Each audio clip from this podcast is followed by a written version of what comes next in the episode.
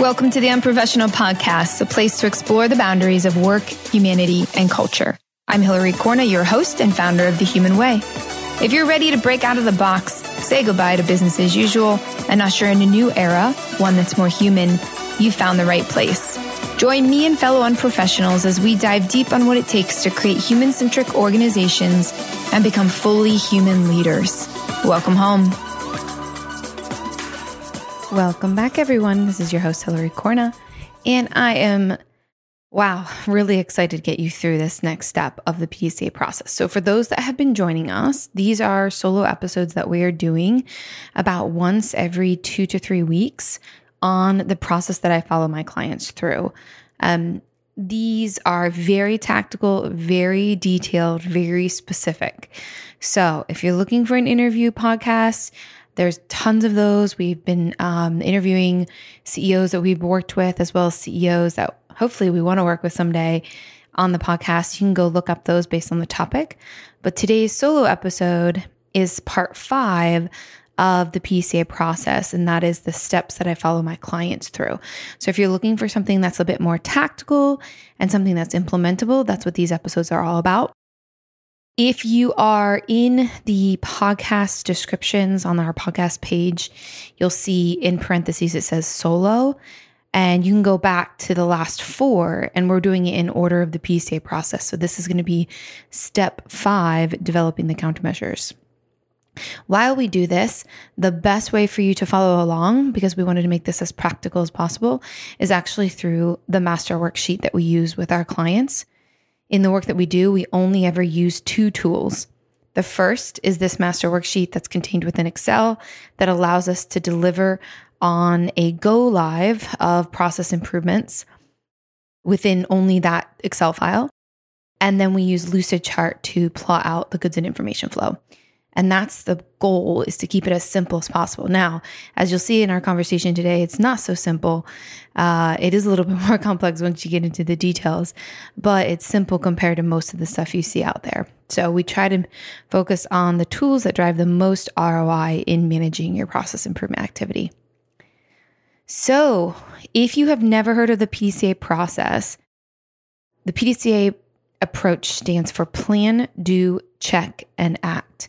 It originally comes from manufacturing, and essentially through my time at Toyota, we brought this from manufacturing to the sales side of the business, which was the dealerships. But instead of looking at a widget going through a process, you're looking at a person go through a process.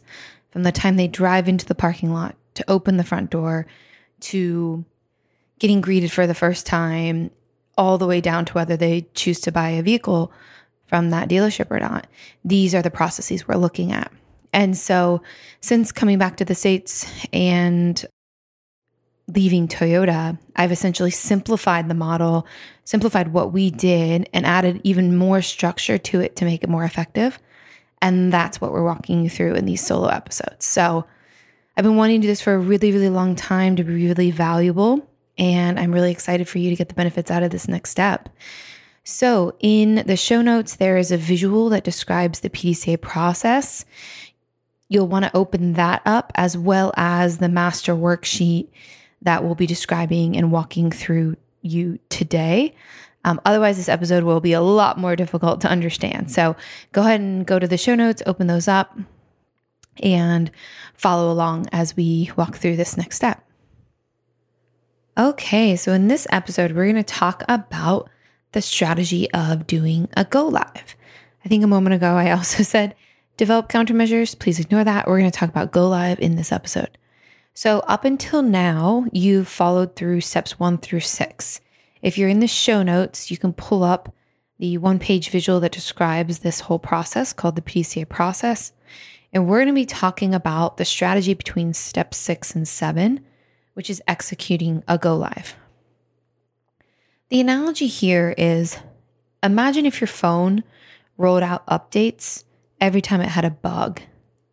You would hypothetically be rolling out, uh, or you would be accepting updates once a day. You know, can you update this bug? Accept. Can you update this bug? Accept. And you would, as a result, never use that brand of phone because it's so disruptive. This is what we do to our people with process every single day. It's like a Monday morning. Hey, salespeople on Salesforce. Now, instead of checking this box, check that box. Or Friday afternoon. Hey, client success team, from now on, use this template when you send this email. And it's incredibly erratic and it's not how people learn. So the concept of a go live is it's like a declaration that as of this day forward, we are doing things the new way, not the old way. So to shout out some of my companies that I've worked with, uh, the True Uniform Way, or the Market Ingenuity Way, or the Mosaic Way. These are real companies that have developed their operations by executing go lives that have transformed their way of doing business every single go live. So it'll be the Mosaic Way V1, changing 30% of the operation with X number of countermeasures, usually between 40 and 50. The Mosaic Way V2, the Mosaic Way V3, and every version that gets released, just like phone updates, it becomes a new way of doing business. And you need to have a clear delineation between the before state and the after state by establishing a go live date. Without this, you'll hear people on your team say things like, Well, I wasn't there, so I don't have to follow that. Or no one told me. Or since when did we start doing it that way? It's because we don't have a clear, defined date that the old way is out and the new way is in, the Mosaic Way V3 or whatever that is. So, where does that bring us? Is there's the strategy of a go live, and then how do we actually communicate the go live? So we call this like a comm strategy. And the comm strategy is essentially how do you want to communicate the announcement of the go live? There are several ways to do this, and it's really up to the company. I'll make generally with my clients, I'll make recommendations, but in our process, I don't standardize it because what I find is it's really, really unique to the company. And it's better to let the company decide what's best for them.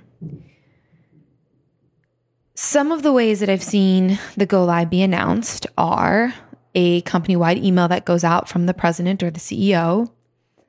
That would be like a standalone. Um, any type of newsletter or standard email that the company already does, having it integrated into that. So that wouldn't be new, it would be integrated into something that you already have. And then you could also add it to any type of uh, internal chat messaging. So if you have like Slack or Teams, another chat function that you want to announce it in, you can do it that way.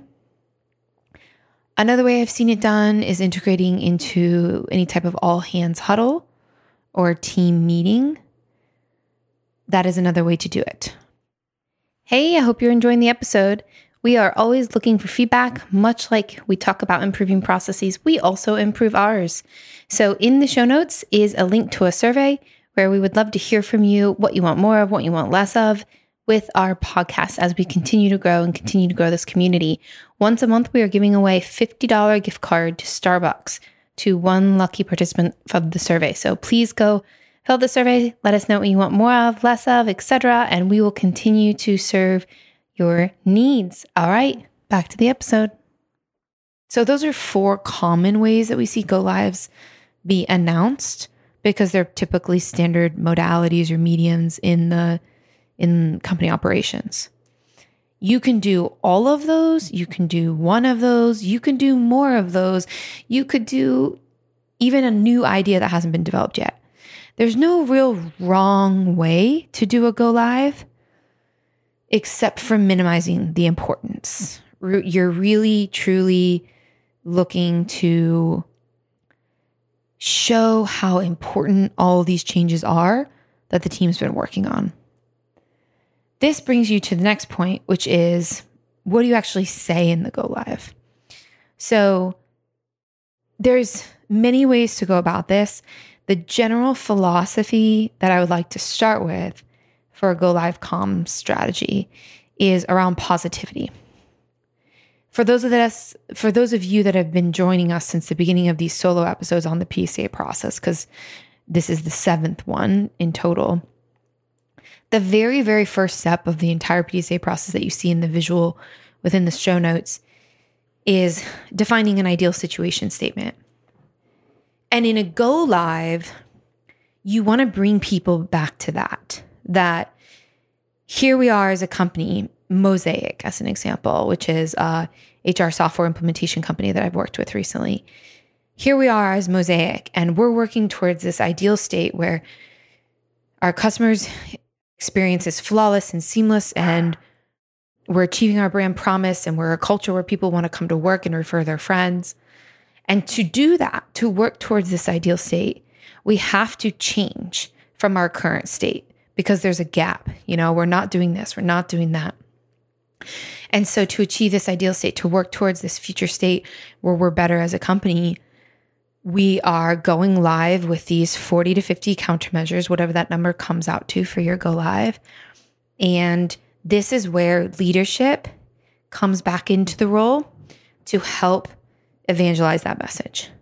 Up until this point, leadership truly is really only involved at the beginning and then here to set the direction, the vision, hold the team accountable. But when it comes to the go live, it's leadership's opportunity to show importance, show seriousness, talk about the future, talk about how this is getting you to a, a better ideal state, and to give emphasis to the team and the work that's been done. The mistake I see companies make in this step is it is all about solving problems. And when we begin a conversation with, oh, we're not doing as we wanted, we're not performing like we wish, we have all these issues, we have all these problems, people feel broken, right? Like it's demoralizing to talk about problems over and over again. It's not demoralizing to say, we all agree that this is where we want to be, yes and get people rallying behind that and then say, okay, well, we're not there yet. So what do we need to to bridge the gap? That is a very different conversation. And this is where I see over the years, process has just been bastardized to like, oh, we have increased cost, reduced profitability, reduced quality, issues with this, issues with that. And then no one wants to fix those things. Like that is not something I get excited about doing. But if you get something bought, if you get people bought into the idea that we're going live, working towards this future ideal state where, you know, this beautiful, colorful picture exists, that's how you get people to move with you. So if you study the best leaders in the world, the best politicians, they all do this. They get people bought into this better world that exists. And then they say, okay, for us to be there, we have to change these things. So, this is the type of language and communication that we want to get across when executing in a go live. Whatever that median is that you decide a newsletter, a huddle, an email, a Slack message, all of the above, generally speaking, the more the better. You can't really go wrong in go live announcements. But whatever medium you choose, it's not the tool that matters, it's how you use the tool to be clear that it's positive and future working towards a future state. So this is the strategy behind go live and this is the philosophy in terms of how to communicate so that it's exciting and the tactical piece of this is that you need a date, a clear date that the company used to do things that way versus now they do things the new way, the mosaic way, V2, V3, V4. And this cycle continues. So if you have any questions about Go Live Date, feel free to shoot us an email, team at hilarycorna.com. We'll get back to you. Um, this is the most exciting time. It always happens between training and then steps seven and eight, which we're going to talk to in the next about in the next solo episodes. But up until this point, the team has in steps one through four planned the scope of the go live. In steps five and six, actually developed the countermeasures and the training. And this is your time to shine and announce that the new way is live. Your company way, your unique way of doing business. All right, so this sums up the seventh episode out of our solos overall on the PCA process. And from here, we are going to talk about seven and eight next. If you missed steps one through six, you can go back in the show page and look for any episode that has solo in parentheses. And those are all of our solo episodes on these steps. Again, if you liked this episode, if you find it valuable, please rate it and review it. Um, specifically, using words and like writing a verbal review goes a long way in spreading the message of the podcast. So, thank you so much, and I'll see you on the next one. Y'all, thanks for listening to the Unprofessional Podcast. If you like what you heard, please rate and review it. Tell me what you want to hear. Tell me who you want to hear from so I can make it better for you. And subscribe so you don't miss the next episode. Also, if you found yourself nodding your head yes multiple times today and you want to be a part of a community of wholehearted unprofessionals, then come join us at hilarycorna.com and follow me on IG at hilarycorna. Our goal to make the world a little more human.